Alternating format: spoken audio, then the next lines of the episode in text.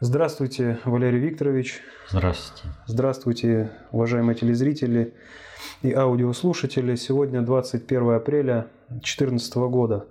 Ну и сразу мы хотели бы принести свои извинения за то, что в настоящий момент нет доступа к нашему сайту, хотя, когда вы будете смотреть это видео, этот доступ может уже и появиться. Чисто технические проблемы, мы их решаем в ближайшее время. Сайт продолжит свою работу. И те вопросы, которые вы присылали в течение прошлой недели, также никуда не исчезнут. Мы ответим на них в ближайшей передаче. И нет, вот сделаем дополнительную. Ну, которая будет следующая. Да. И вот как раз, переходя к вопросам, хотелось бы поговорить о таком человеке, как Владимир Матвеев. Многие товарищи прислали видео на наш сайт, просили прокомментировать его личность и то, о чем он говорит в своих видео. Личность я не знаю, не копался в его личности. Но вот этот вопрос, он звучал на прошлом вопросе-ответе. И тогда я не смог на этот вопрос сразу ответить. А когда прислали видео, я включил его, посмотрел. Оказывается, я этого человека уже знаю и знаком с его аналитикой. Уже отвечал по этому поводу. Мое мнение по отношению к нему ничуть не изменилось. Вот поэтому, я думаю, будет полезно, когда выйдет ссылочку, чтобы дополнительно. Что могу сказать? Как таковой аналитики большой я у него не увидел. Он работает всегда в сформированном тренде. И в этом тренде он не бесталанно, что надо признать, не бесталанно, умеет компилировать факты. Вот. Но, собственно, выявить процесс он не может. Он всегда, и что самое важное, у него позиция реагирования на события. То есть не предсказание какого-то события, не формирование вот этого информационного тренда на то, чтобы какое-то событие состоялось, а всегда ожидание какого-то события и реагирование на него и описание. Это не совсем то, что необходимо владеть аналитику. Поэтому Матвеев, он не входит в круг тех аналитиков, деятельность которых меня, заинтересовала бы. Поэтому, естественно, раз он на периферии, я про него забыл, сразу не смог вспомнить. Вот такая ситуация. Хотя я знаю, что достаточно серьезные люди рекомендуют его смотреть.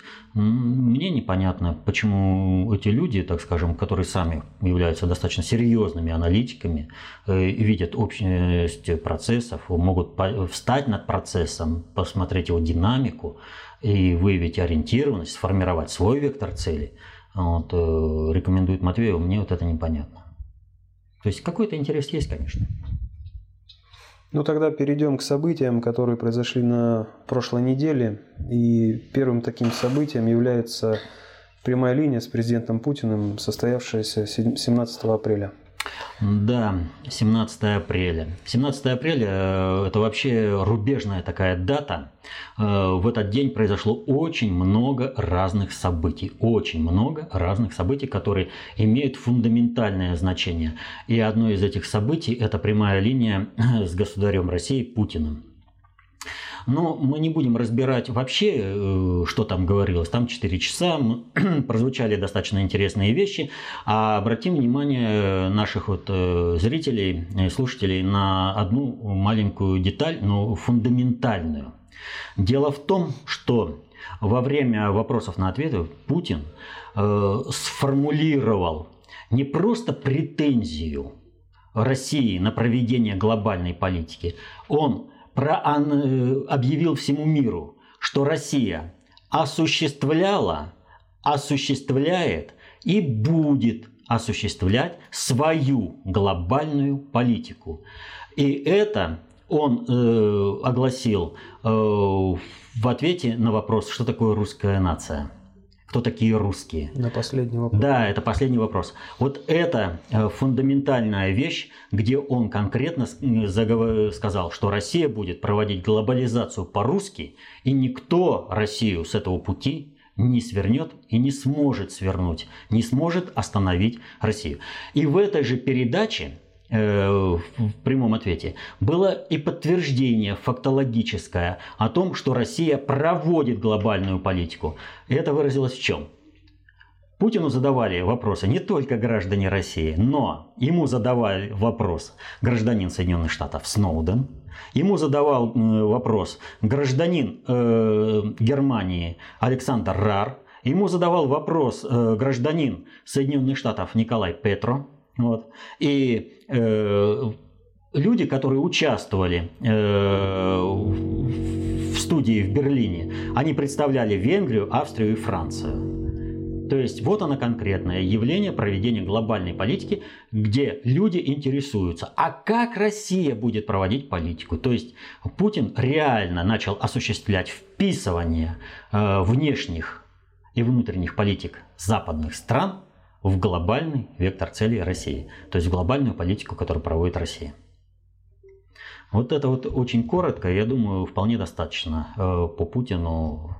Там можно разбирать очень много, но фундаментально и главное именно это. Путин сказал о том, что Россия проводила глобальную политику и будет ее проводить независимую. И глобализация по-русски – это объективный факт, с которым всем глобализаторам придется считаться. А кто не будет считаться, тем хуже для него.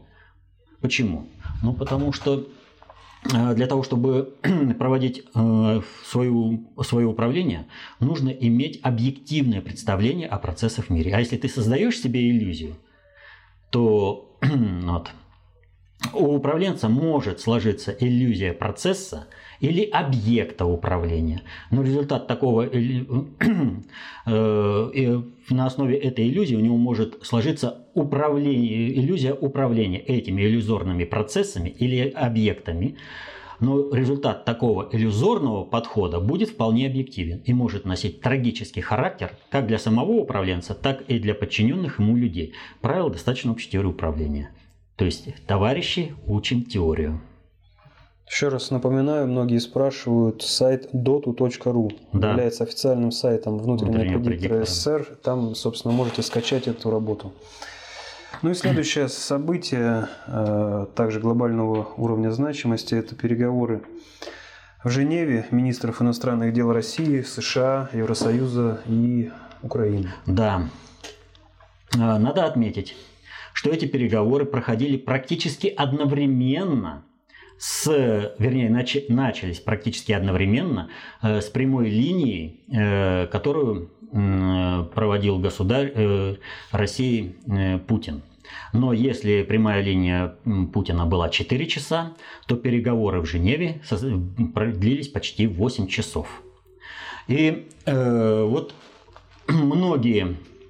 Вот сейчас оценок того, какое соглашение там было достигнуто, оценок очень много. Нашлись патриоты, которые убеждают, что было подписано соглашение, которое в результате этого приведет к гибели России, что теперь будут какие-то там ракеты Соединенных Штатов на Украине, что теперь придется столицу переносить. Ну, то есть, короче, полная паника у некоторых, так сказать, патриотов. Но надо сказать, что вот эти патриоты, они отрабатывают хлеб свой насущный, который им платят Соединенные Штаты. То есть они должны вот так говорить, чтобы люди боялись Соединенных Штатов, чтобы продолжалась вот эта политика.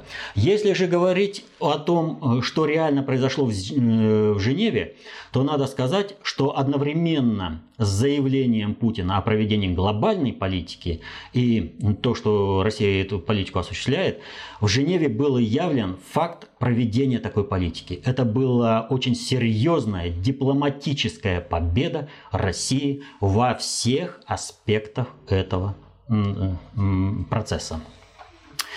Для того, чтобы это понять, надо знать простую вещь, что вот эта встреча в Женеве, она планировалась как встреча 5 разных группировок. Первое.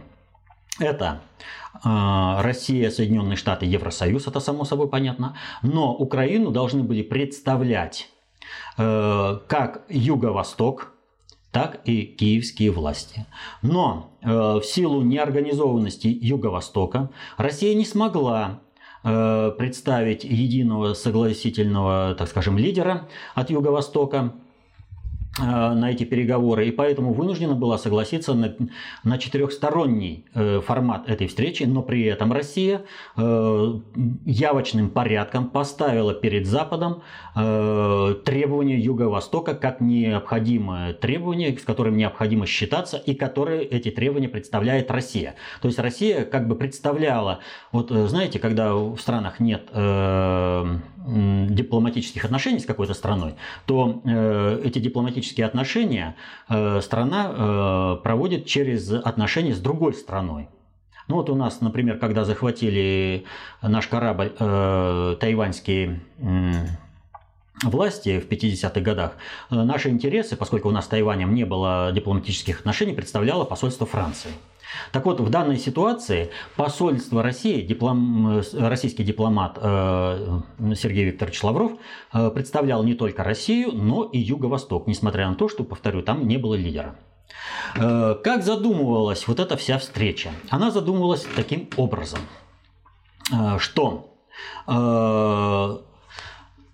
Россия и Украина, как равные партнеры, садятся за столом переговоров, а Евросоюз и Соединенные Штаты являются гарантом этого переговорного процесса.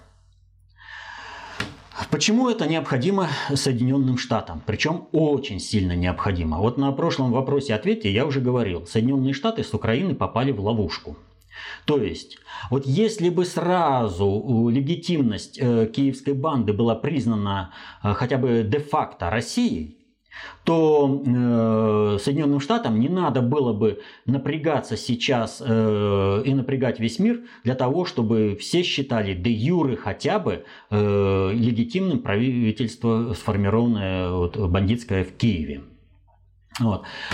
Почему им это необходимо? Для того, чтобы вот этот процесс развязывания войны в Европе продолжить. Без легитимации действий киевской банды нельзя будет развязать эту войну, потому что как только будет наведен конституционный порядок, то все решения, которые приняла вот эта киевская банда, будут явочным порядком отменены. И начнется дальнейший законотворческий процесс. А им же нужно развернуть именно государственность Украины на войну. Для этого и принимаются все законы. Именно таким вот порядком и принимаются все законы. Но чем больше не признается легитимность украинского вот этого киевского правительства, тем больше Соединенные Штаты вынуждены подписываться своим авторитетом и давить западные страны на то, чтобы эта легитимность киевского правительства признавалась. Но цель-то война, цель-то дестабилизация управления в этом регионе. И вот теперь представьте себе западный обыватель, который четко видит, что есть связка правительства Соединенных Штатов и правительства на Украине. И эта связка ведет к тому, что там начинается война, которая угрожает благосостоянию Запада, хотя бы как транзитеру Украины газа. Он сразу понимает, эту войну Соединенные Штаты на Украину ведут специально. Соответственно этому, любое вмешательство и любая как бы, помощь, в кавычках, Соединенных Штатов, которую Соединенные Штаты оказывают любому национальному правительству в Европе, обывателям воспринимается негативно. Он уже не поддерживает, когда тот или иной политик начинает ориентироваться или продолжает ориентироваться на Соединенные Штаты. И, так сказать, избиратели начинают говорить, как так? Соединенные Штаты вмешиваются только для того, чтобы ухудшить положение у нас в стране. Ведь война на Украине – это прямая угроза нам. Соответственно, нам нужно с Соединенными Штатами-то расходиться. То есть Соединенные Штаты, чем больше поддерживают украинское правительство, вот эту киевскую банду, тем больше теряет управление общеевропейскими процессами. Соединенные Штаты понимают это. И они готовы и хотят скинуть этот процесс на кого-то. Ответственным за это ухудшение положения, пока оно не стало слишком явным на Украине, переложить на кого-то. Но этот кто-то, естественно, по версии Соединенных Штатов, должна являться Россия. По версии Западной Европы, которая находится в союзнических отношениях, пусть вассальных, но все-таки союзнических отношениях с Соединенными Штатами, такой вариант устраивает и Европу. И они придумали такую вещь. Мы устраиваем переговоры между нелегитимным правительством киевской банды и правительством России как равными партнерами. Сами становимся гарантами, выходим из этого процесса, а потом предъявляем всему миру. Но вы же видите, Россия настолько плохая, что она не смогла, даже при участии нас в этом процессе, она все равно привела на Украину войну. То есть переложить вину с больной головы на здоровую. И задача была именно такая. Что в результате этого получилось? 8 часов бился Сергей Викторович Лавров вот с тем, чтобы это не состоялось. И он сделал своих партнеров, так скажем, по переговорам. Что произошло? Многие либерасты завыли, когда было подписано соглашение, что состоялся новый Мюнхенский сговор. В каком-то смысле это так. Почему? Ну, там тогда делили в Мюнхенском сговоре, это 1938 год, делили Чехословакию. И президент Чехословакии Бенеш, он как бедный родственник посидел в коридоре, пока европейские страны не решили, какие новые границы будут в Чехословакии, которые объявили Бенешу, и тот их исполнил. Но надо сказать следующую вещь. Вот многие думают, как это так вот произошло и все прочее. Юридически западные страны имели право это сделать. Дело в том, что после Первой мировой войны были нарезаны временные границы между государствами. И Чехословакия тоже имела временные границы, которые должны были утверждаться в последующих контактах международной деятельности между этими странами. И поэтому страны-гаранты, победительницы страны Антанты, Франция и Великобритания, они были гарантами новых границ, и они определяли как бы границы новых государств. И поэтому, естественно, Бенеш, они имели право провести вот это, назначить новые границы. Что вот Чехословакия будет вот в новых границах, а ты это вот уступи. Вот. То есть как бы юридическая сторона вот в этом отношении вот тогда была соблюдена. Но надо понимать, что и Франция, и Великобритания сделали это для того, чтобы обеспечить Гитлера промышленным потенциалом, золотым запасом, новыми людскими ресурсами. И ведь смотрите, Чехословакия, Чехия не восставала, пока не пал Берлин. И только потом в Праге состоялось восстание. И вообще это отдельная как бы тема, но суть в чем? Почему либерасты завопили про новый Мюнхенский сговор? А потому что нечто подобное произошло в Женеве. Там вот этот вот американский холоп Дещица, а он действительно, вот понимаете, когда его смотришь на видео, он по преданным щенячьими глазами смотрел на Керри, готовый в любой момент упасть и облизать ему сапоги, по первому же а если хозяин дозволит и руку облизать. Настолько он преданно, настолько он в рабской позе стоял, смотрел на Керри, вот только мигни, я сейчас вот все сделаю, как ты скажешь. Так вот, вот этот холоп, он оказался за бортом переговоров. Его допускали какое-то время в зал переговоров, но после этого Лавров уединяется с Керри, они говорят почти час, потом приглашают к себе Эштон. Эштон тоже вместе с Керри там как бы, вернее, с Дещицей в коридорчике гуляет. Вот. Потом приглашают к себе Эштон, что-то с ней обсуждают. Потом, наконец, вызывают себе Дещицу. Он опять себя повел неправильно. Его снова за дверь. Снова Керри с Лавровым обсуждает. Снова потом приглашают Эштон. И только потом снова допускают Дещицу. То есть, фактически ему показали, ты холоп, и тебя звать никак. Нет никакого украинского правительства, нет никакого украинского государства. Вот есть господа, в данном случае, ну, как в терминологии для Дещицы, вот, которые обсудят, что и как с вами будет, а ты холоп. постой за дверью, подожди, когда тебе решение это. И он стоял и спокойно ждал. Ну, у него какой вообще вариант? Ну, они приняли решение служить Соединенным Штатам. И вот надо сказать, что уже прямо на пресс-конференции Лавров сказал о чем? О том, что киевское правительство, оно ничем не распоряжается. Он прямо на конференции говорил вот такие, вот смотрите, убедить всех украинцев, прежде всего тех, кто взял власть в Киеве, сесть за стол переговоров, нам это западные партнеры обещали. То есть киевские власти, киевская банда должна сесть за стол переговоров с Восточной Украиной. И это обещали западные партнеры.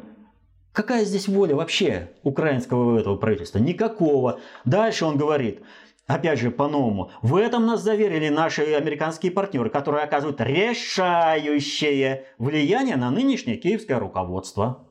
То есть он уже тогда прямо заявлял о том, что никто в Киеве, вот киевское руководство, это никто и звать никак. И он постоянно апеллировал к чему?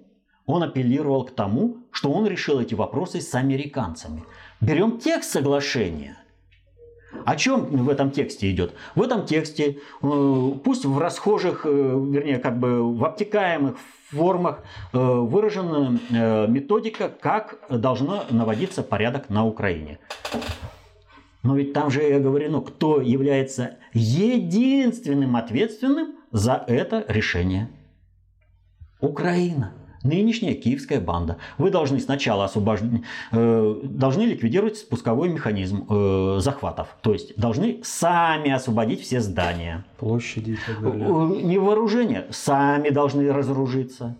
Понимаете? То есть все сами. Но если так будет поступать, то рухнет планы Соединенных Штатов по развязыванию гражданской войны на Украине. И естественно, что Соединенные Штаты тут же сказали о том, что это выполнено быть не может. МИД тут же заявил, украинский якобы МИД, заявил о том, что освобождение зданий не касается Майдана, мы там приняли какое-то решение. Вот сегодняшняя пресс-конференция Лаврова, она о чем говорит? Ну, если какое-то городское там собрание решает не выполнять государственный закон, то это, извините, уже не государство, это банда. Вот. О чем тут вообще может речь? Вы чего можете требовать, если вы сами не выполняете государственные законы? Чего вы можете требовать от Юго-Востока? Вы ничего не можете требовать. И если вот на той пресс-конференции Лавров еще осторожно выражался, как бы вот в таких выражениях, то сегодня на пресс-конференции он прямо сказал, что государственный переворот на Украине совершили Соединенные Штаты, что они привели к власти вот это марионеточное правительство, и что на Соединенных Штатах лежит ответственность по наведению порядка на Украине. Тем самым показал западному обывателю, да, кто виноват. Да, он показывает западному, но самое главное, Россия показывает свое положение. Россия не прогнулась ни перед кем и не собирается договориться с какими-то марионетками, не выравнивает. Ведь им же хотелось как? Вот вы представляете, что вот какой-то там этот холоп американский подпиндосник Дещица сел бы за стол переговоров с министром иностранных дел великой страны России. Вы понимаете? И это у них не получилось. Вот отсюда вся у них истерия. И истерия в наших, так скажем, патриотических кругах. Они понимают, что их хозяевам, наши патриоты, которые вдруг завопили о том, что это дипломатический провал России, вот, они же кормятся с руки у американцев. Вот. Они им сказали из Вашингтона отмашку, вот они с разных сторон. И либерасты завопили, что Женевское соглашение негодно. И так называемые патриоты тут же завопили, что это соглашение негодно. А почему? Да потому что это величайшая победа. Смотрите, как синхронно произошло. Путин заявляет о проведении своей русской глобальной политики тут же в Женеве. Вот просто шикарнейшая победа. 8 часов один против 2,5, или как его там, даже не половины, плюс там еще какой-то, да? Вот как в билетах иногда на Западе пишут. Там. Да. Неважно, что ты там везешь, может и собаку повезешь. Вот он +1, да? Вот. Понимаете, с Европой и Соединенными Штатами ничего не смогли сделать, потому что Россия, если она проводит свою глобальную политику и ориентируется, с ней ничего сделать нельзя. просто нельзя, потому что Россия по факту своей огромности, на что указал сегодня, опять же, Лавров в пресс-конференции, просто по факту своего существования, и вот я уже перевожу, это fleet in being, то есть флот, который влияет своим существованием. А если он чуть-чуть начинает передвигаться, fleet is being, то это уже своя активная позиция. Ничего с Россией сделать нельзя, если патриотическая элита, руководящая страной, все проблемы России, в том числе и поражение на этапе вот перед Соединенными Штатами в холодной войне, понесенное в конце 80-х, в 90-х годах, это результат прямого предательства государственного управления СССР России. И как только пришел патриот на управление Россией, смотрите, и все, и стало получаться. Почему? Да Россия своей великостью, огромностью, мощью, она может решать эти задачи. Вот сейчас, как бы там кого ни крутили, сейчас на Западе все просто в шоке, аналитики. Ведь единственная армия, которая способна сейчас решать задачи, это русская армия в Европе. Ведь если сейчас Россия пойдет, она без проблем за неделю дойдет до Лиссабона. Некому останавливать. Нет армии в Европе. Европа надорвалась, так же, как и Соединенные Штаты. Вся армия находится там, растянутая по всему миру, размазанная тонким слоем, чтобы решать свои задачи. В Европе только полицейские части. Некому там сражаться. Вот. Другое дело, что России это не надо. Вот Запад бы с удовольствием принял, если бы Россия действовала так, как они. В рамках ветхозаветной библейской концепции глобализации. Но Россия действует по-русски, никого не завоевывая. Нам война не нужна. А Соединенным Штатам война нужна. Так что в Женеве была достигнута большая победа. Вот. Дипломатическая, да. В информационной войне. Вот что скажете касаемо заявления президента Чехии Земана? Да, очень серьезное заявление. И обратите внимание, оно тоже произошло... 17 апреля. Когда? 17 апреля. Вот обратите внимание, Чехия, страна-то с гулькин нос. И вдруг Земан становится, так скажем, ньюсмейкером. Он делает такие заявления, которые потом реализуются в глобальной политике, реализуются во внешних политиках различных стран. А что происходит? Ну, про особое место Праги мы уже как бы говорили. О том, что там находится оккультный центр мирового сионизма. И, так скажем, ни один человек, который попытался бы добраться до этих тайн, ну, Гейдрих, например, в 1942 году, вот, прекратил свое существование на Земле досрочно. То есть, надо понимать, что когда говорит Милош Земан, президент Чехии, он говорит не от себя, а он говорит от этих надгосударственных сил, представляющих сейчас, между прочим, кадровую основу глобального предиктора, вот кадровую основу управления, управленцев глобального предиктора. С кем договорился? И о чем они договорились? Киевская банда. Вот, можем даже зачитать, у меня где-то здесь... Чешский президент Милош Земан на встрече со студентами в городе Градец-Кралове заявил, что Украине нужен сильный лидер, а не кто-то из бандитов, правивших ранее, даже если это была женщина с ангельским лицом и косой. Земан назвал украинские революции войной одних гангстеров против других и выразил уверенность в том, что помочь Украине никто не сможет, передает Украинское агентство новостей. УНН. Понимаете, он прямо сказал, что там бандиты, что там нет легитимной власти. Но вопрос заключается в том, он же ведь не знал, победит в противостоянии с Соединенными Штатами и Европой Лавров или не победит. Это заявление было сделано на перспективу. В любом случае глобальщики выигрывали. Ломается Россия, им хорошо. Не ломается Россия, ну значит сейчас эту войну Россия так или иначе не допустит, когда к ней не готов глобальный предиктор в Европе. Вот. И Земан вот в этом плане, он оглашает вот эти вот вещи.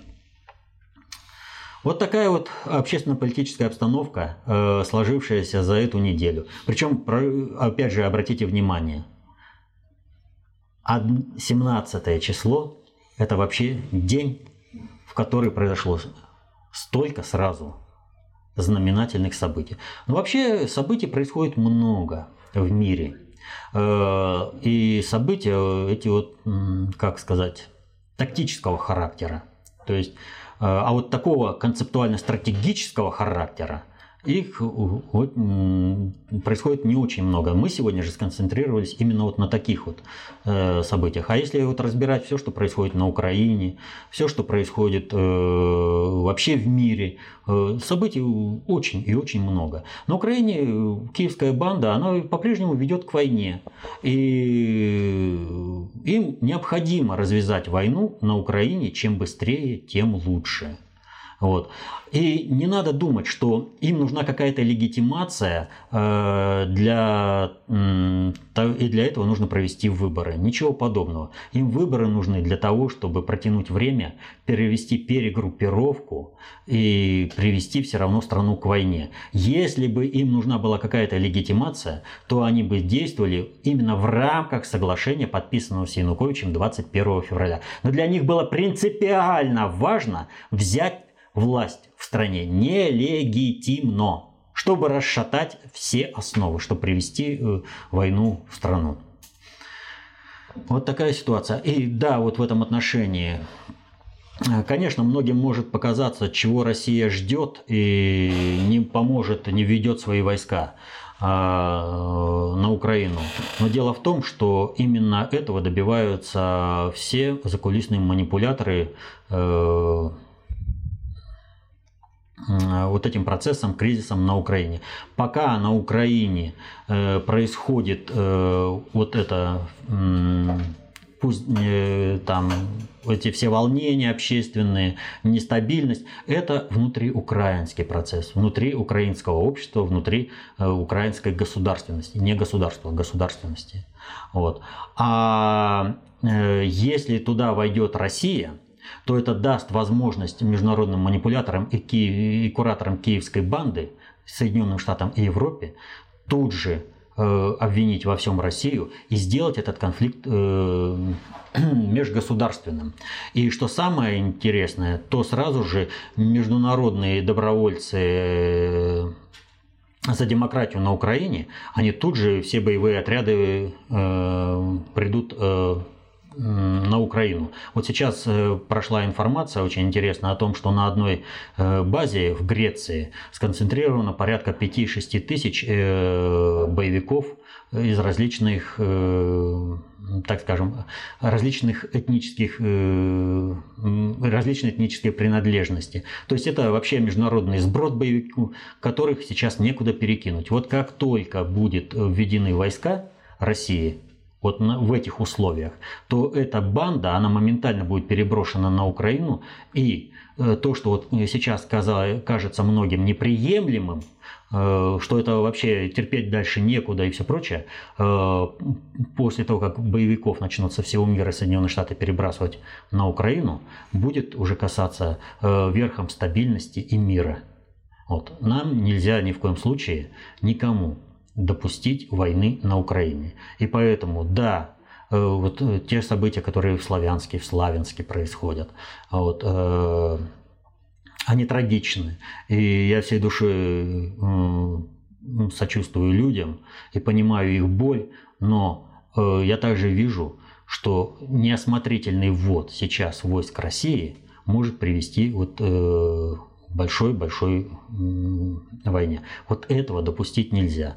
Поэтому сначала нужно решить все дипломатические основы, а уже потом, решать вот уже, скажем, военно-силовым. А потом я с самого начала всегда говорил, вот войск на Украину российских, это, так скажем, целесообразен только в одном случае. Не допустить вторжения туда иностранных войск, чтобы не пришла война на Украину. Если это можно избежать, этой войны на Украине полномасштабной, другими способами, что и не будут войска и в том числе вот эти иностранные наемники входить на территорию Украины, значит, и вводить войска не надо.